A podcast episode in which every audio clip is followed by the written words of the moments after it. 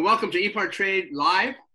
Uh, this is our first uh, tech webinar. We plan several more in the future. Uh, this one is how to optimize ring seal to improve engine performance with Lake Speed Jr., Vice President of Sales and Marketing for Total Seal Piston Rings, and noted race engine builder John Causey. I'm John Kilroy. I'm Chief of Content and Audience Development for ePart Trade. I just want to go through a couple quick housekeeping tips before we get on to the content.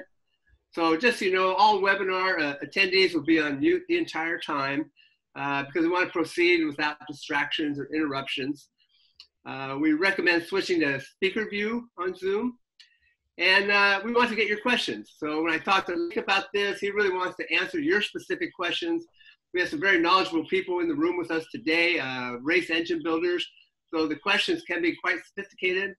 Uh, at the bottom of your Zoom screen, there's an option for chat. So you can open up chat, you can type in your question and, and uh, send it along and we'll have a record of your questions and that's kind of what we'll use for this webinar. So um, we can take your questions right now. So while we're waiting, if you have a burning question that you came to this room for, just open up chat, send us a question, and we'll get to it later on. Um, unfortunately, if any of you are having trouble with Zoom, it's not quite perfect right this minute, uh, we just won't be able to handle your technical issues, so we'll just do the best we can today. Um, uh, this webinar will be recorded. We want to share it with people in the future, so just be aware of that. And then uh, for all of you attending live, uh, you'll get an email with a link so that you can watch the video later or share it with uh, people in the shop. And then uh, for those of you not registered, we'll send you kind of a complimentary password. So you'll get an email with the link to the video password so you can get onto it with, uh, with ease. All right. And then uh, just a quick note on ePart Trade. Uh, for those of you who maybe haven't gone on and, and clicked around to find out what we're doing, it's a robust digital platform for sourcing products or suppliers in racing. You can use it 24-7 from wherever you are. You can shop the world because it's truly a global shopping experience. The internet has no borders. So um, this is a, a place to go and hang out online to figure out how to solve some of your issues, your technical issues in racing, and get the solutions really quickly. Get a bunch of options. There's no charge uh, for buyers to use ePartrade. I encourage you to register and click through it and find out what we're doing. New products every day, popular products every day, technical papers, technical videos, racing industry news. It's just a great place to hang out, start your mornings with your morning cup of coffee. And then uh, we've got 25,000 uh, racing organizations uh, as part of ePart Trade, suppliers around the world, uh, racing businesses around the world, race teams around the world. We've essentially taken the global racing industry and put it all online for you. 25,000 racing organizations at your fingertips. Uh, it's only for sourcing products. It's not an e-commerce site, but we're not in competition with uh, speed shops or race engine businesses or warehouse distributors or anybody like that. And our smart, smart sourcing software is intended to make it more convenient, give you more options, and give you quicker access to solutions. All right, that's the ePart Trade commercial. Thank you. Um, uh, one of the great things about being part of ePart Trade, and then I was the editor of PRI Magazine for years, is that we have a vantage point where we're watching the whole industry at once. And our two speakers here it's just remarkable to have them with us. Uh, Lake Speed is second generation in racing. His father was a great racer. And, and Lake, right away, when he came into the industry, just popped up here, there, and everywhere. And He had a very creative way of, of going forward and spreading his message. And, and now he's with an iconic company, uh, Total Seal. So it, it's really neat to have Lake here uh, doing this webinar uh, with us for the first time. And then uh, John Causey uh, is another person when I, I, finally became aware of John, and he's won uh, numerous, his engines have won numerous uh, pro stock uh, championship titles in uh, IHRA and NHRA. And uh, his team has won the, the Masters Engine Builder Challenge many times. But the thing about John is that he takes time to share his insights and his experience with the industry. And I always think it's really valuable for just not just veteran engine builders to hear from someone like John, but I love the idea of, of somebody new in the race engine business that's come on board. They have a lot of questions, kind of what to do and how to do it. And then there's somebody like John who's given kind of world famous presentations at the AETC at the PRI show, uh, sharing his uh, wisdom and insights. So with Lake and with John, we have real industry leaders, and we're proud to have them on board. And now I'll hand the um, program over to you, Lake. Take it away. Thank you, John. I appreciate the inter- very kind in- introduction. You know, uh, like you said, I it's kind of popped on the scene here in, in, the aftermarket, but really, if you ask like a guy like Ron Shaver, who's a good friend of mine, I just kind of barged in the door. Yeah, you know, uh, I was with my dad this past weekend. Dad's 72 years old. He's still go kart racing. We went up and did some vintage go kart racing, and you know, really, what's interesting is people know my dad, you know, as a NASCAR driver, or maybe some people know him as the only American to ever win the World Go Karting Championship, which he beat a guy named Ayrton Senna in 1978 for that, and we're still really proud of Dad for for doing that. But Dad's really an engine builder at heart. The the old NASCAR shop where we built our own engines and built our own cars, we still have it. And the engine shop is still there. And then what used to be the um, Superflow dyno cell is now a go kart engine dyno cell. And we still have the build rooms, and that's where you could probably find my dad probably right about now. He's probably over there working on a little two cycle motor. So he, has got that mentality. So people look at me as a more of a second generation, you know, driver, and I'm not a very good driver. I can tell you for a fact. This past weekend, I got my butt kicked. Yeah, it's a good dose of humble pie for me this past weekend going racing up at uh, Mark Dismore's track uh, in Newcastle, Indiana. Know, I finished third, and I wasn't even close to the first two. And it's just a big dose of humble pies. Why I'm not a race car driver, you know, is that uh, why I decided to get into the on the race team side. Worked at Melling for a long time before going to work at Joe Gibbs Racing and you know, getting involved in the engine program there. You know, specifically being on the oil side, and that's of course my background is you know tribology and that and using that as kind of a platform to really go after what has been, always been my real interest is engines, and that's where you know my experience at, at Driven and working with Joe Gibbs, that's what led me into contact uh, with Mr. Causey. Uh, was a great customer and a great friend and, and has helped us out tremendously. So very excited about being able to be here today with John and be able to answer questions from the crowd, which already see we have a, a ton of them already. So uh, with that, I'll kind of hand it over to John and let him maybe say a few words. And then I guess, John, whenever you're ready, we can kind of jump into some of these questions, I guess, because we got a bunch of them already. Okay, well, good. You know, I when you asked me to do this, I really didn't have any idea what we were going to be talking about.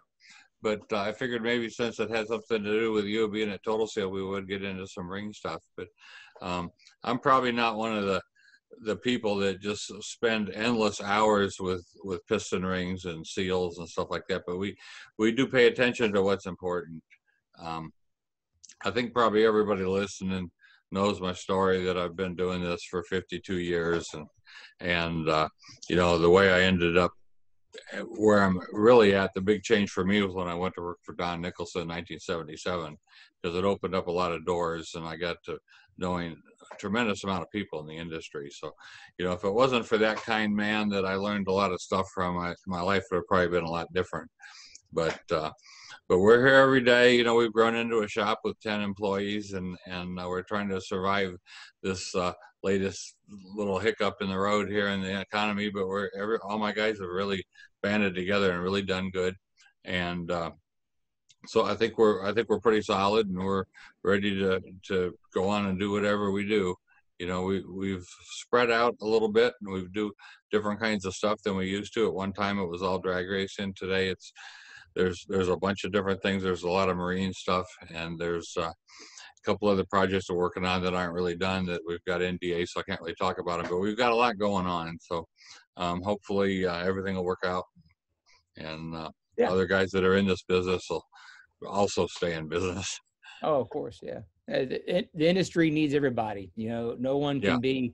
Yeah, we uh, want competition. Every, everything to everybody, right? And competition does make us better. There's no doubt That's about right. it.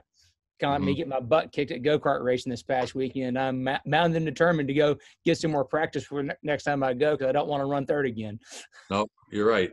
Yep. I'll, I'll say this for everybody watching: if you want to know a little more of John's background and history, you should check out the Hidden Horsepower podcast. John was a guest on that podcast not long ago, and you, you're you're able to spend a lot more time on the podcast, really telling about your background and your story and how you got in the industry. So, for anybody who's interested in John's backstory, it is fascinating.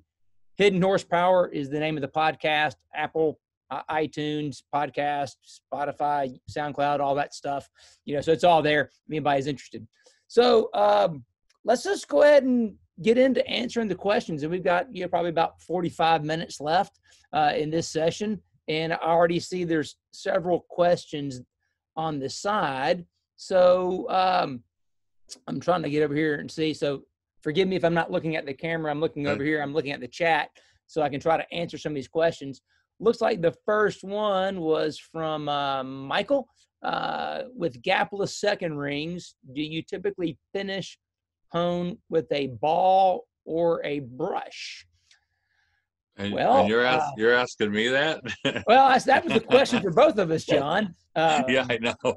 Um, well, we, we normally we, we really just don't do a gapless second. You know, sometimes we'll do the top. Um, and and with that, it, it would probably I would guess a gapless ring would be a steel ring, and um, you know we normally just finish with the regular stones. And we don't use any too many diamonds here, but um, I've seen people use ball hones when they got done, and yeah, it, it can make it look like hell, but it works good. But we haven't really had the nerve to do that much. Um, I've heard of people doing it. I've known people that did it, and they said it worked good, um, but we don't. Um, well, but we do use the gapless top rings on some stuff, and I almost feel like on the ones that we used it on, the lower compression engines were the ones that liked them the most. But Yeah. uh, you know, like nine to one stuff or something, or some kind of compression limit. But uh, uh, as far as the finish, we wouldn't do anything different on those than we would for the same kind of ring if it was if it was just a regular flat ring. So if yeah, it I, was I agree that there's no reason to to finish different for gapless versus not. Now, I will say, uh, our buddy Keith Jones, uh, he has a very um, strong opinion re- regarding brushes versus balls. He's a big ball hone guy. He, he likes the idea of a ball hone. He likes reversing the rotation. Like if you go down one Okay. direction and then reverse it back the other direction. Uh, the theory being that flips you know, the balls brush over. is only moving one way, so Yeah. it bends the peaks over. Whereas if it's the reverse with the ball, it goes both ways, it'll break the peak off. That way you get that good plateau as opposed to that peak. I know our, our buddy, uh, common friend Ron Shaver, they run gapless seconds with their sprint car motors. Wow. And Okay. they've been doing it for a long time. They just kind of like a gapless second for the methanol motors. And with an aluminum block with that sleeved, they don't brush or ball. They just finish with stones like you. But with a iron block, like I say a 360, they will come back and and finish with a brush. They they, they they'll, they'll I think a 400 brush is what they finish with and then go. So hopefully that answers uh, Michael's question. Um, again, Keith would say, don't use the, the brush, use a ball and, and Okay. finish that way. Well, it, it could be they, they do the iron blocks because, you know, on any aluminum block it's going to use a ductile sleeve, and those things are a lot different than an iron block would be as far as the material. Yeah. So I- a little I- bit harder. Yeah. So, kind of a tangent to that question. I know you do a lot of things with that are both, you know, uh, aluminum blocks where you're running the the sleeves as well as uh, iron blocks.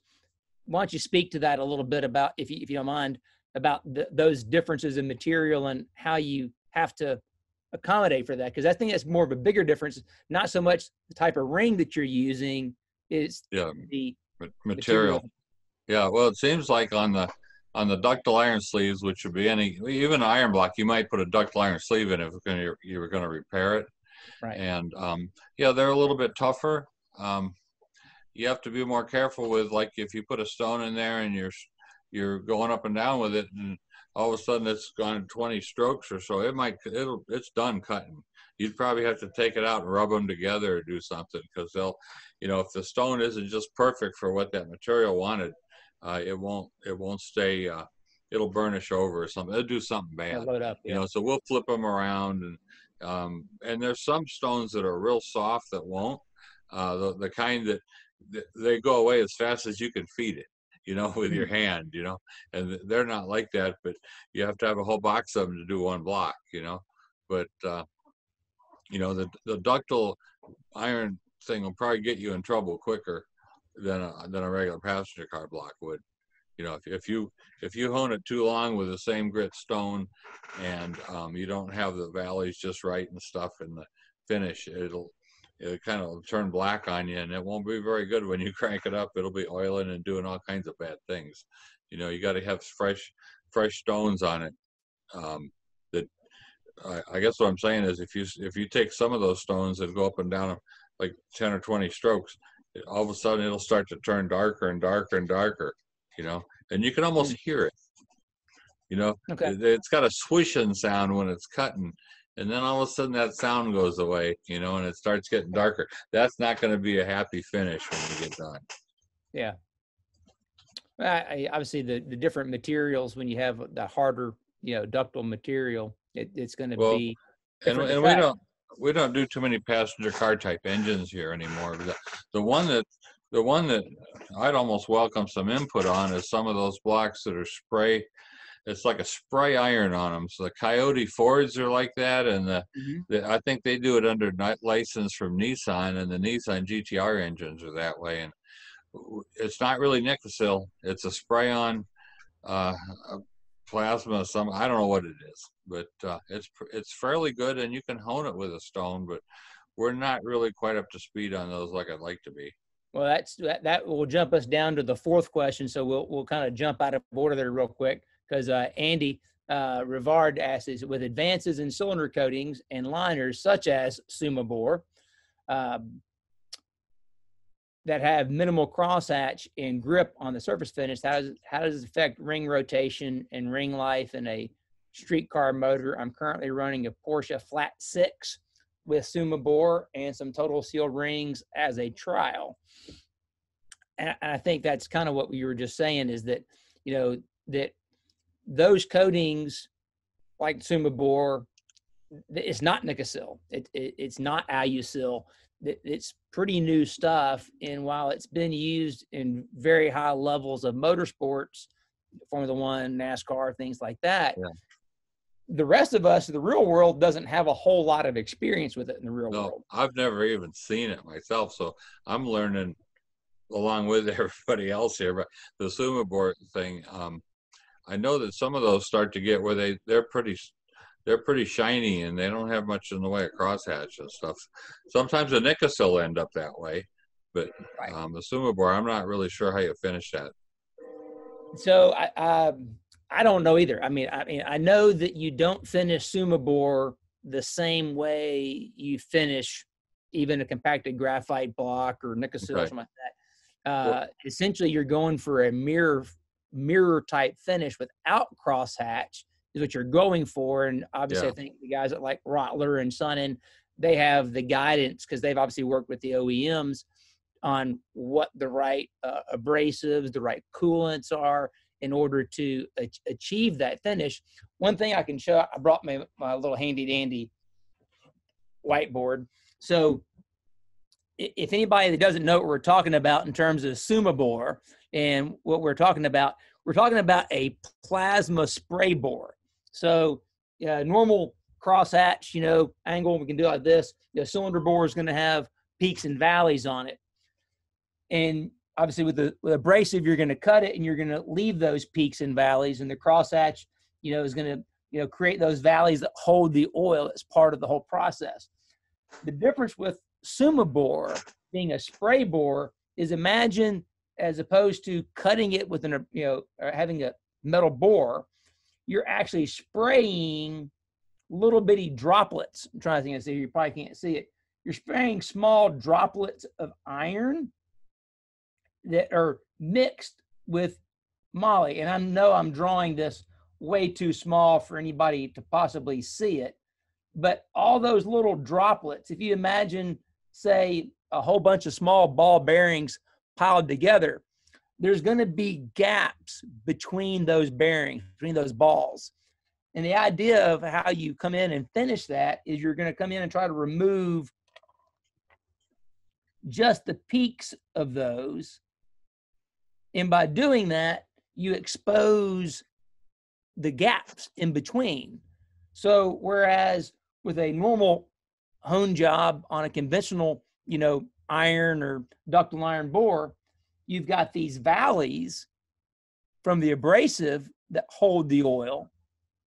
Now you have these gaps, and that's what you know it, it, it, those voids that hold it. So that that's what creates that real difference in effect. So uh, Andy, I, I, know actually I know Andy pretty well, so we're actually looking forward to doing that project and seeing what what actually comes out of that. So, um, not sure if anybody else had any questions about SUMEBore and what these mirror finishes are and why you would do that, but that's really the unique nature of that is that you have these that isotropic effect, uh, effect because the it's really a random pattern when you when you look at those bores that, to have those pockets that hold the oil. And, you know, as a tribologist and oil guy, this is my opportunity to say, you know, why this is important and how oil relates to ring seal is that my personal opinion and experience with oil as it relates to ring seal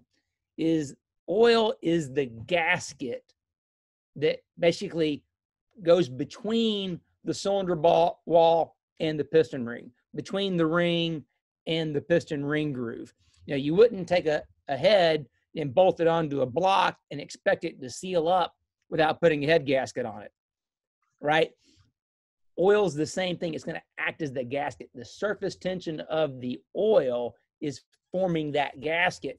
And those valleys, those holes, that's what retains and holds the oil to allow it to seal up that's one thing we learned at, at Gibbs. I'm not sure, John, if supposed to have been probably 2006, 2007, somewhere in there. We got into the trying to do the super smooth, like mirror bore finish, and it didn't work worth a flip for us.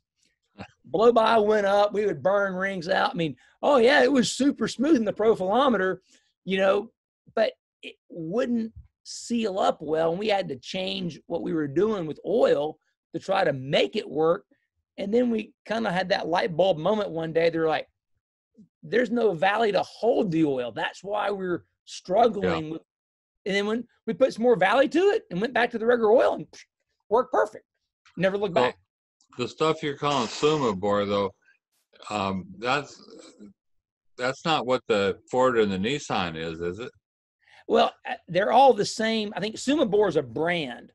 It's not. Okay. They're all they that spray bore where they're you know spray. But it's almost it's almost like iron. It's yes. Uh, it, it's a little bit like iron. It's nothing close to Nikasil. No, it's, it's iron and uh, molybdenum mixture okay. alloy. Well, I, did, I I thought all the cup cars were using that for a while, or were they? Well, some of them are. Um, so like so on iron block, it's better than the parent material. Yes, it's very low friction. Um, now the trick is it's very much like Nikasil in that it's so hard it doesn't really wear. So okay. if you have bore distortion as the block seasons in, you're pretty much stuck with whatever you have. Okay. So the block has to be either pre-seasoned where it's already settled or um, it's just that well, structurally made you know good that it's not going to move around on you over time. The, and the, I know some engines where the the engine block itself is a stress member in the car. that can be a challenge. But yeah, a lot of the cup guys that have figured out how to season the block and do all that, it Right. works really well. Well, the, um, the V6 Nissan, we, we don't do the whole engines, but there's a group here in Atlanta, we do the heads and short blocks for. A lot of GTR, they're all the same. It's all GTR. I don't remember what they call them, 38 or something. But, uh, you know, they have that on the boards and a lot of those blocks are used when we work on them and we don't hone them or anything. You know, they just, they just put, put new rings in them, put them together. They, they prefer we didn't hone them. Um, although we probably could but they I've never seen one wear. I've never seen one that you could you could feel a ridge or anything, you know, at the top of the ring travel or you know, they're um it's exceptional stuff. Yeah. If you I said, figure it uh, out. It is a brand. Uh, Sulzer Metco was the company that that invented that and, and and you know called it SUMEBore, but I'm pretty sure it's the same process, the same type that spray bore process is what Mercedes is using. Uh, BMW has it. Like I said, Nissan has it. Uh, the new Coyote Ford, they have it. So it's it's getting out there. So it's something we're all going to have to to learn about. Okay. Well, Okay. probably that's that's probably it's even over my head a little bit. and We don't do much with it, so um, I, I'd say most people listening aren't real interested in it because we're not they're not going to get to that point because we don't do anything with it here other than what comes in in a in the Nissan. All right. So, Lake and John, uh, I just have Yeah. kind of a, a bigger question to, to throw at you, and we're getting questions. So thank you very much. Again, uh, open up your chat option and send us a question. But just um, in general, um, is there some mistake that you see race engine builders making over and over again right now, or some race engine builders when it comes to piston rings? Is there anything where you like take this opportunity to say, just stop doing that, and you won't have any more problems?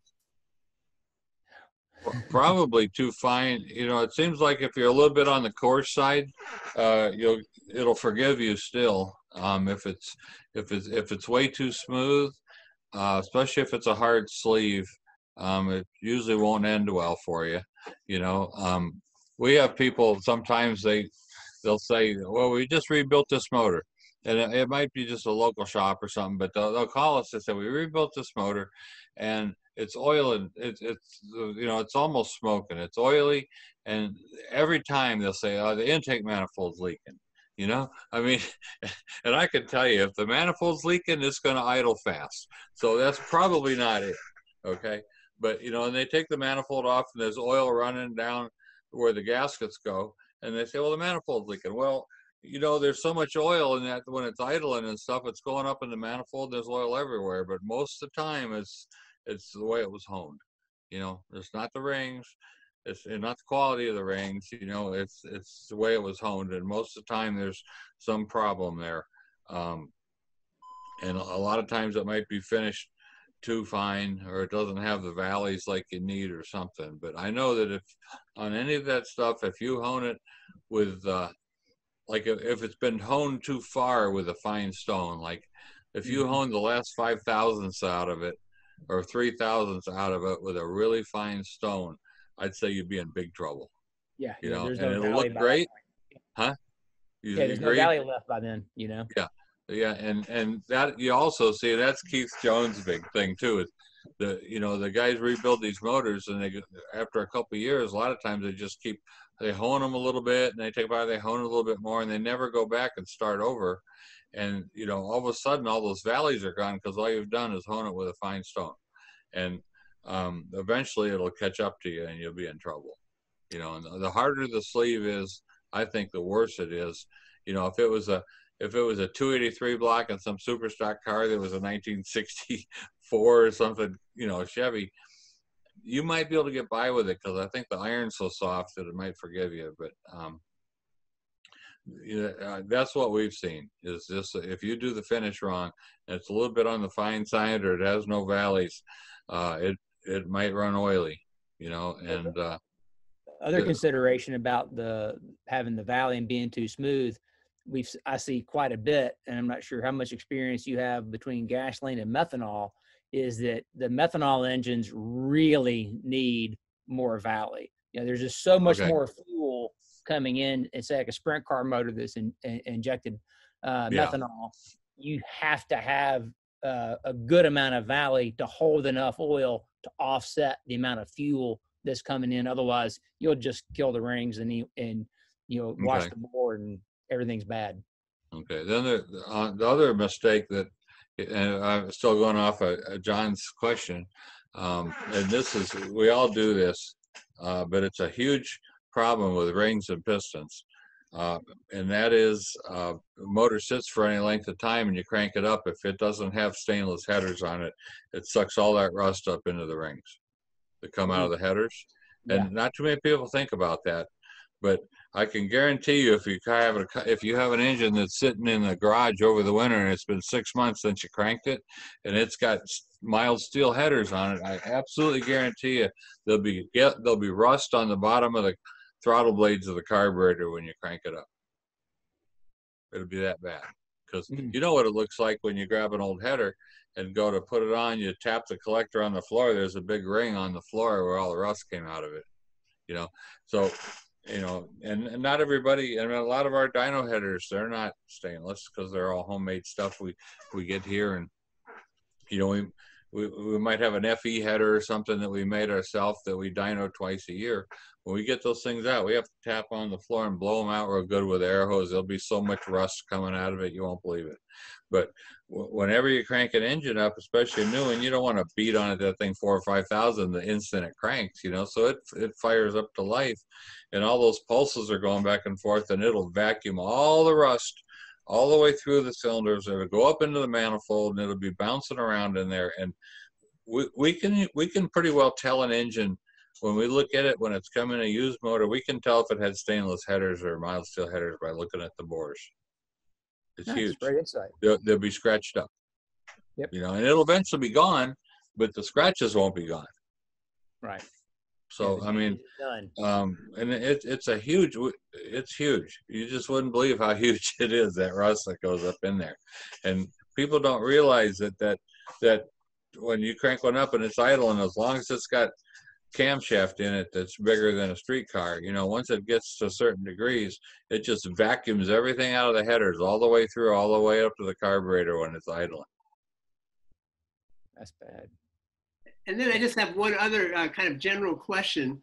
And we have a lot of very knowledgeable people in the room with us, race engine builders. So when it comes to new developments in piston rings that maybe not everybody in our audience right now is aware of, and we're talking kind of the, cutting edge, uh, wh- what should they know about piston rings right now, recent developments that maybe they're not aware of? Is, is something that comes to mind? Well, um, the biggest thing I, I can think of, you know, people typically think of about Total Seal as a, you know, gapless rings. And obviously that was, you know, 52 years ago, Joe Moriarty Sr., that's how he founded the company. But today we make way more than gapless piston rings. Um, the new gas ported piston rings really are pretty special. You know, gas porting's not new. I I, I think everybody that's probably on here right now is you know, no, uh, understands what gas porting is and know that it's been around since the 70s. Uh, the earliest person I can get anybody to tell me did it first was Grumpy Jenkins. Is what we keep hearing is that Grumpy was doing it, you know, in the early 70s. And those were vertical gas ports.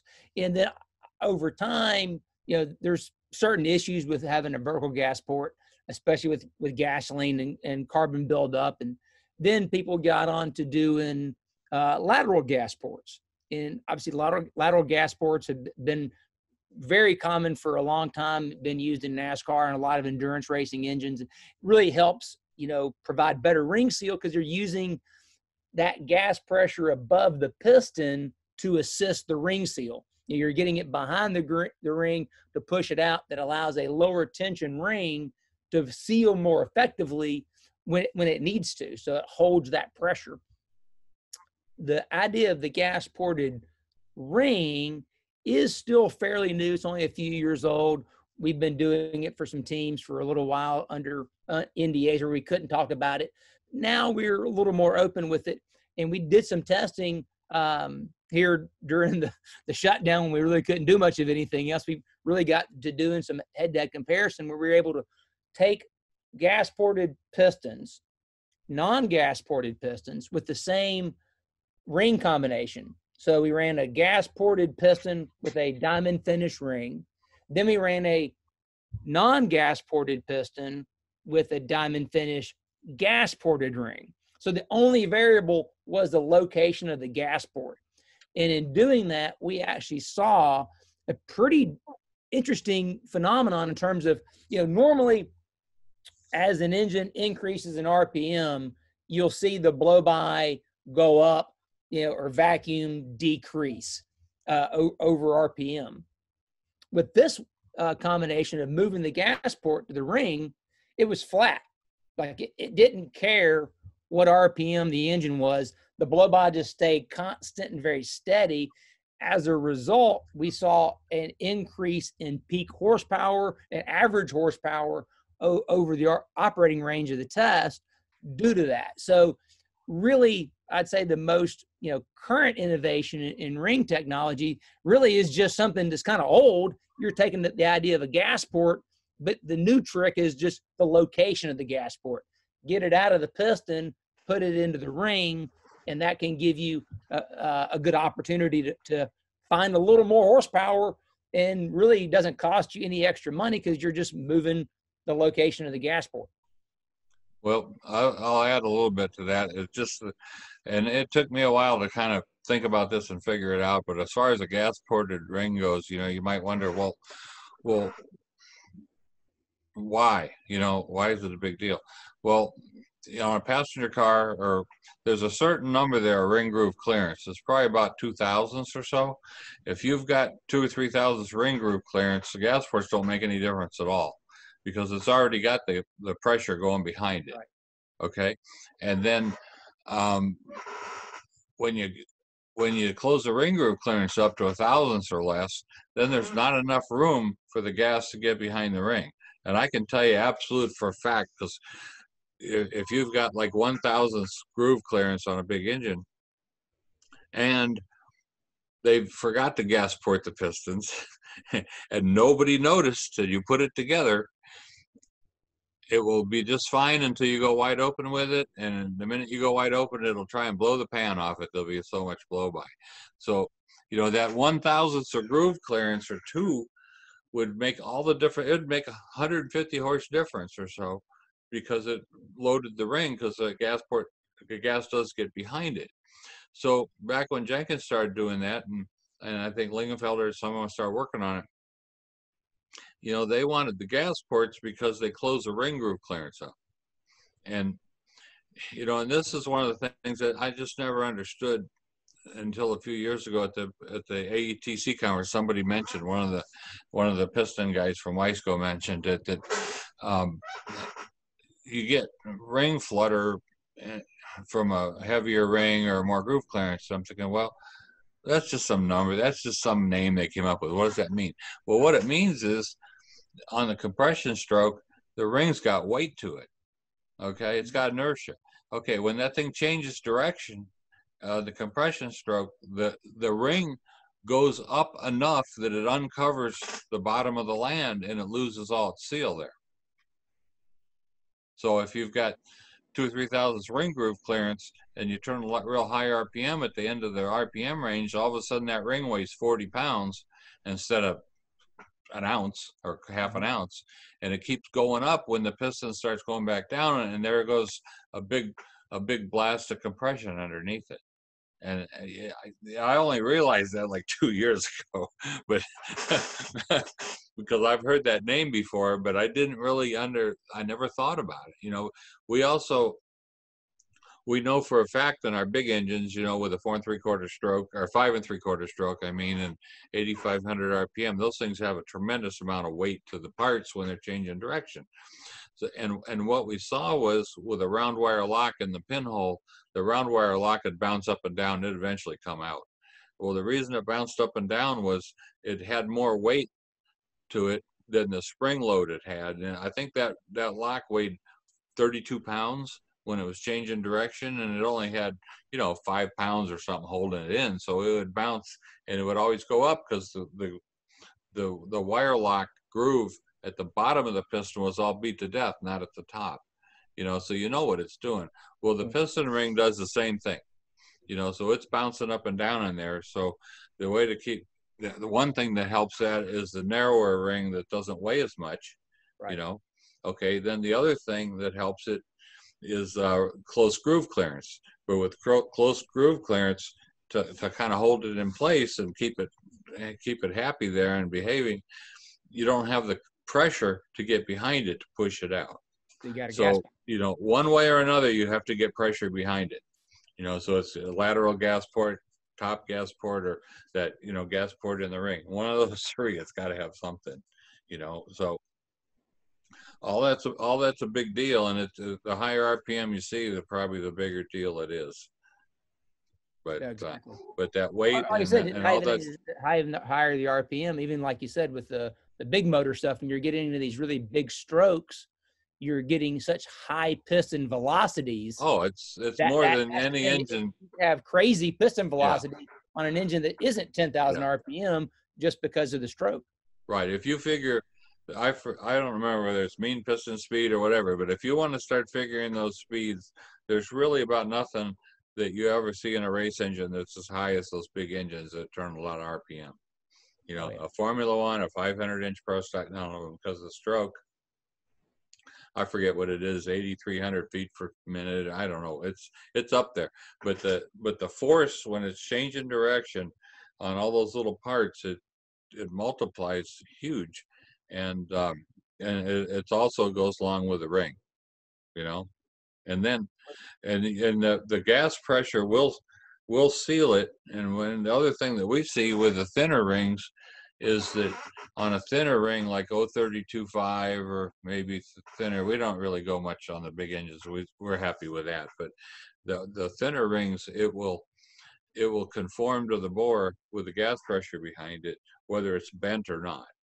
You know, you you can take a ring that you can take off the piston, put in the bore, and you look at it and put a light fi- checking fixture in there, you know, with with a light underneath it and a little disc, and you look around it, it's going to have probably three high spots, and the rest of it you can see light everywhere, you know, and you say, man. When I fix this, it's going to be great. And you fix it, it makes the same power. It, it really doesn't seem to hurt it. Uh, and the only way that that's possible is the ring's so so flexible that the gas pressure will seal it no matter what. It'll just push it out. And you know, we've we've had one time where we tried. I think I might have told you about this, but we we had a customer that we had. You know, he always had vacuum trouble, crankcase vacuum. After a while, and so we thought, well, we'll try a little thicker ring, but the same ring, just ten thousand thicker. And we we made it like 041 or 04, 042 or something, but it was a, you know, the same ring, you know, 135 maybe uh, radial, and uh, it left here and it was fine. And the first time they heard it, it stayed hurt, you know. it it wouldn't. It, so that extra ten thousandths of ring thickness wouldn't let the rings conform to the bore, uh, and get them back to being you know round and sealed up anymore because it was it was more than the pressure behind it could do. Yeah. Okay. Makes But- sense. So, you know, actually, it's almost by accident. The flimsier rings were made for for weight and for um, you know ring drag maybe, and not no not much tension, but th- they had a quality that helped them because they'll forgive you when you hurt one. Oh, there's no doubt about that. You know, Yes. uh, I'm sure I've told you in the work I did at Driven with out at Ron Shavers doing oil testing, we would do these, you know, two hour race simulations and we could run, you know, 10 of them in a week. We, you know, Yeah. one- one in the morning, one in the afternoon, you do 10 of them in a week and you'd run and run and run. The best thing we ever did to make that engine consistent was go to uh, 110 radial wall 0.7 millimeter diamond finish ring. It, it made that engine, which wasn't very consistent before, and you were always having to kind of fight how much it was drifting Yeah. and everything. To it just is a Swiss watch. It just runs and runs and runs, and it'll give you the same number any day of the week, anytime you want to run it, and you could move the tune here and there. It just it doesn't matter. It just became just impervious to all that. It was that was my first real experience with the thin ring was that engine and we got into it in kind of a weird way we did it because we were looking as i called keith i said give me the hardest possible ring combination to break in on a wet sump motor because oh. as a you know trying to develop a break-in oil i wanted something that was going to be really challenging That'd be chrome ring probably well, this was he actually did even better than that. We did uh, the titanium nitride, the tin, the tin oh, yeah. And we did that that small ring uh, with you know real tight groove clearance, like you said. We did all that stuff, and it was very sensitive. That if you didn't run enough load, which is one of the questions, um, you know, is it imperative to break in an engine uh, with load? That was a real key thing. That if you ran that ring with a like a diesel style oil and let's say you ran it at like 5 to 10% load forget it. It's it oil it wouldn't seat in. But if you ran it at like 15% load and then ran it with a real break-in oil with a low detergent break-in oil seat right up porch as dry as they can be and and ran great. So we found it was it ended up being right in terms of being a sensitive combination where you could discern not only your lube but also your procedure of how you were breaking it in and make it work or make it not work. So it actually worked out pretty good. What other questions we got there go ahead and grab some questions off the, the chat list. I, I know you're looking at the chat list as well. So just yeah. go ahead and through those and, and we'll answer some questions here. All right, let me flip down here and see what, what we have. Uh, okay, so one one guy asked, this is Hank Coburn, asked if the uh, gas ported ring would work well in a sprint car or boosted application. Yes, already got some guys running them in, in, in sprint car applications. And like John was saying, in a boosted application, the biggest key there is you got to check your with your piston guy. If you're running a lot of uh, vertical clearance, in the groove already with the ring, then it doesn't really give you a lot of extra benefit because uh, you, you already have that big gap and it can allow the gas pressure to get behind it. But to control the ring better, you can run that tighter groove clearance. Um, that engine at Shavers, we actually ran, uh, John, we were running seven tenths vertical clearance. So seven tenths of a thousandth uh, vertical clearance. I know some guys in the NASCAR stuff, they're down to two to three tenths of a thousandth. Now, of course, yeah. they're preheating the water, preheating the oil. There's a lot of things that allow them to run that tight of clearance that you couldn't do normally. But you, if you do tighten that clearance up, then even on a boosted application, the gas port is, is, is a good idea to do. Let's just flip down here some more and see what else. Uh, this is any advantage running a thinner, thinner than a 16th top for an NA engine running less than uh, 7,000 RPM. Uh, yeah, that 100% from an 043 ring to that 0.7 millimeter ring on that small block Chevy, which is, you know, 450 horsepower motor. That change from an 043 to a 0.7 was 22 horsepower.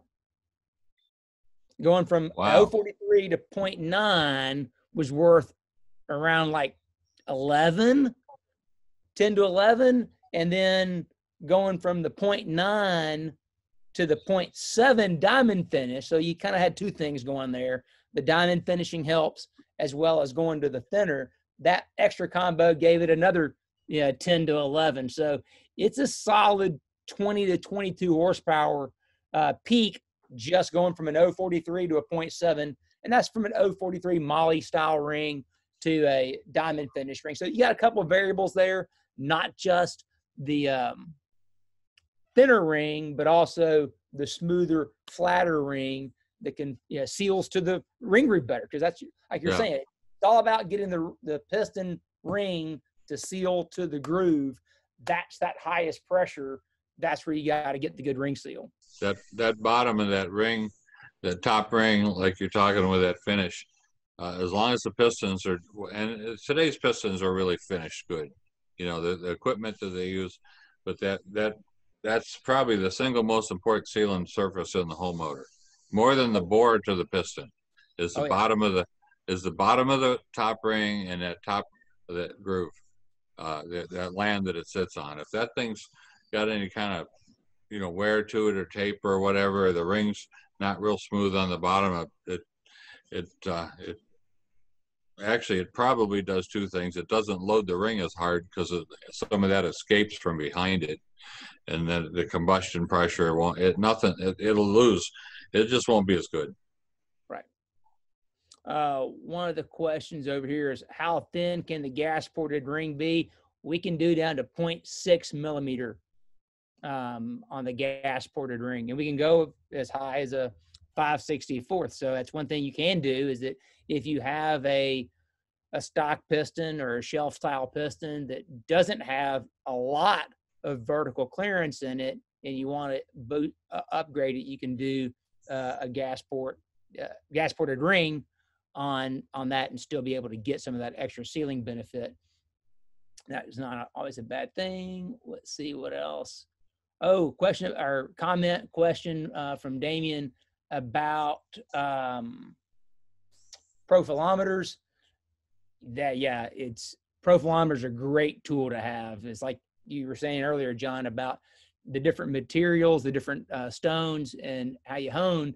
If you don't have a profilometer, you're you're just you're guessing. You don't you You're don't kind know. of guessing, but I would say though that we we learned enough from using it that we don't use it always, uh, because we kind of know that if we hone it to you know a certain size with this stone, and you know, and then you you do two strokes with this stone or whatever, and a couple more with this, usually you'll you'll be it'll it'll repeat fairly well if your process stays the same, but it, it's uh, it's really interesting to see other stuff that comes in.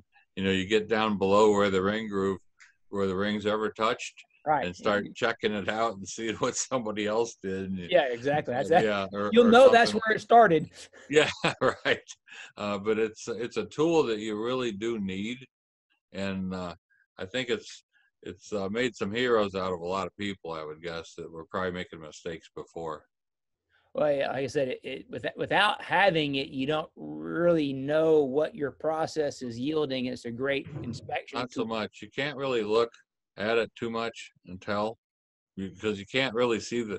You can feel it with your fingernail or something, but you can't tell about the valleys too much. And the, the you know of all the stuff, maybe the valleys to me might be the most important. But um, Uh, let's me here reading here. What can be done to help finish the ring? Help finish the ring and piston to improve combustion sealing. Well, the yeah, on the piston itself, if you can get by without having to anodize the ring lands, it, it's better. When you when you hard anodize the ring lands, it, it does make it less likely to um, to seize, you know, to, to scuff, you know, micro weld in there. But the trick is when you when they do that, it makes it rougher. So now you get more blow by. Uh, we saw that in the NASCAR stuff that you know the piston companies today can cut those ring grooves really smooth and really flat. And if you can get by without anodizing it, then you added the diamond finish ring, which is you know lapped very smooth top and bottom. Back to what you said, that's that most important area of seal. You can get a really good seal, um, but if you if you don't have if you've got an anodized grooves, then it, you're going to lose a little bit. But I, I think there's some things that people are doing. Um, they're getting better with some of the coatings and things uh, to help that. Another thing too is the amount of uh, rock in the piston, the piston to wall clearance. You know the uh, you know the more piston to wall clearance, the more rock there's going to be, and that can affect how the ring can tilt and unload itself. Um, I'm not sure, John, if you've messed with the um, line to line coating much. We've heard nothing but good things. My personally, Yeah. myself, I've not used it. I really want to on some of the two stroke stuff me and dad are doing, but I've heard really good things about the line to line and how it allows that piston to kind of fit itself so that it sits more stable in the bore. I I think it's. I mean, we use it on some stuff. Mm. Um, it's it's not it's not for everybody just because it adds to the expense. You Right. know, it's not cheap, but it is good, and uh, we're kind of sneaking up on it. I mean, I've heard of people using zero piston wall with it, but we don't have the nerve to do that. Um, maybe at some point, um, but a, a lot of a lot of people are using it with good luck. Uh, it's good company. Yeah, uh, a couple of questions I've seen here about uh, ring tension. Now, I know there's a couple, you know, some guys have the fish scale, and there's some things that people t- can do to, you know, do you know, pulling the ring and measuring drag on the ring.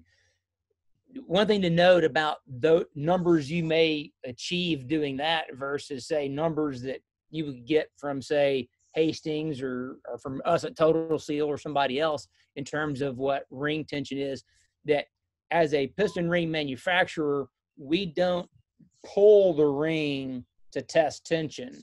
We actually have a gauge that sits in and actually measures the lateral tension in the bore essentially. So that's a completely different reading than the friction reading you get from a pull. So just know that that's apples and oranges. Those numbers um, don't add up. I know one thing we hear a lot, and I'm not sure how much nitrous stuff you do, John, but when you get into this nitrous stuff, it, you better have a lot of ring tension because you need really good oil control. Oh, Otherwise, yeah.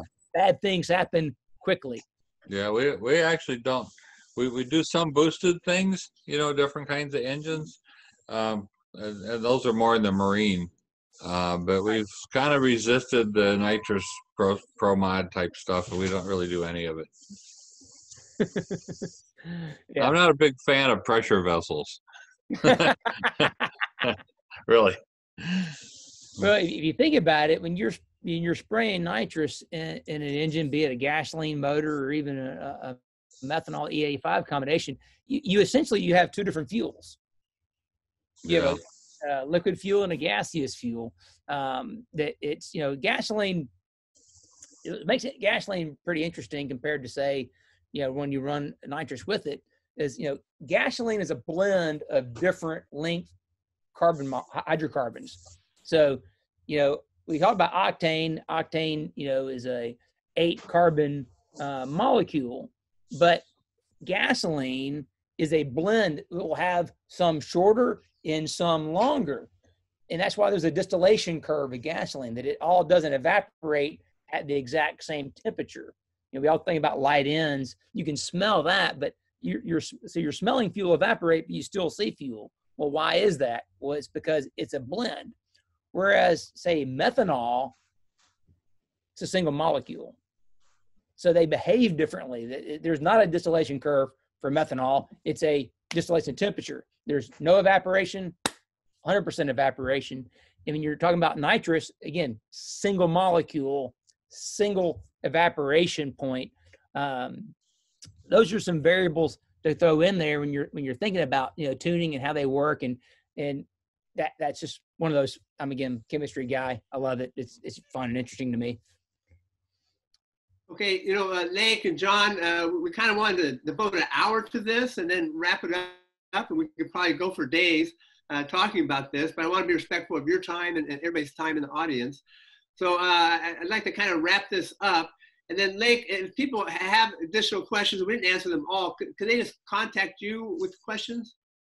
oh yeah i mean feel feel free to t- contact us you know we've got three guys sitting there in phoenix arizona right now that have combined between those three almost 100 years of racing and engine building piston ring experience you know bobby kevin and keith jones are just they're veterans of this they've been doing this they've forgotten more about piston rings than i'll probably ever know so I would suggest anybody, if you're working on an application, you've got some detailed questions, which I know we didn't get to everybody's questions, uh, feel free to pick up the phone, call those guys, 623 587 7400.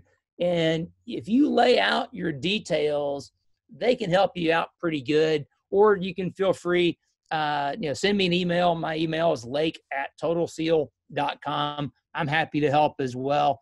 Yeah, we, we want to be a, resource to the industry. You know, just like we were with the oil. If there's an application and we don't have the right answer for it, we'll, we'll tell you that. We don't we don't care. I mean, it's not like we're just trying to sell you these kind of piston rings only.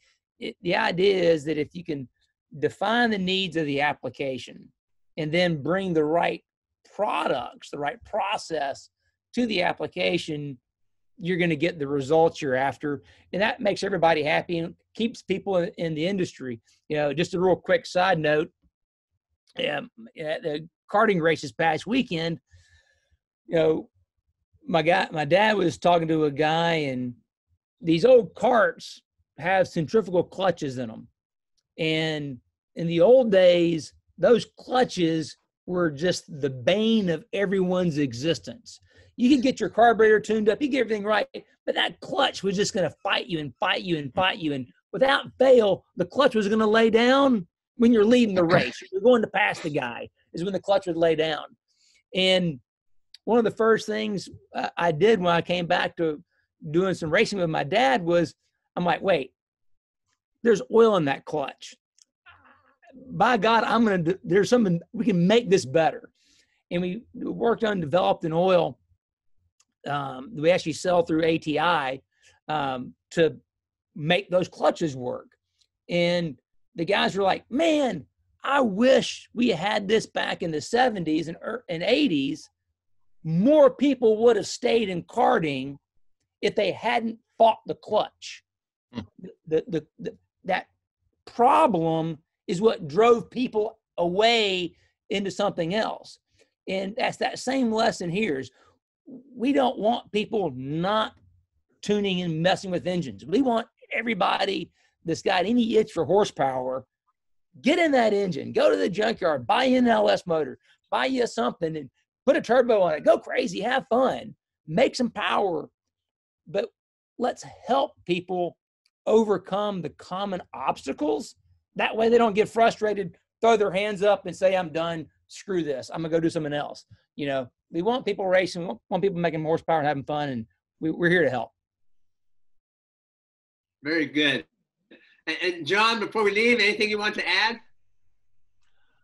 Well, I'm I'm just uh, happy. This is my first. Uh, you know, I'm I'm about two generations behind on the technology here. So we were just we were actually lucky to get the computer up and get it to work and and uh, this is kind of like we were talking yesterday it's like going back to the jetsons cartoons we watched when we were kids you know? They had all the all the, the tv screens where the people were talking to each other you know we're almost to the point where that cartoon is uh, is today you know?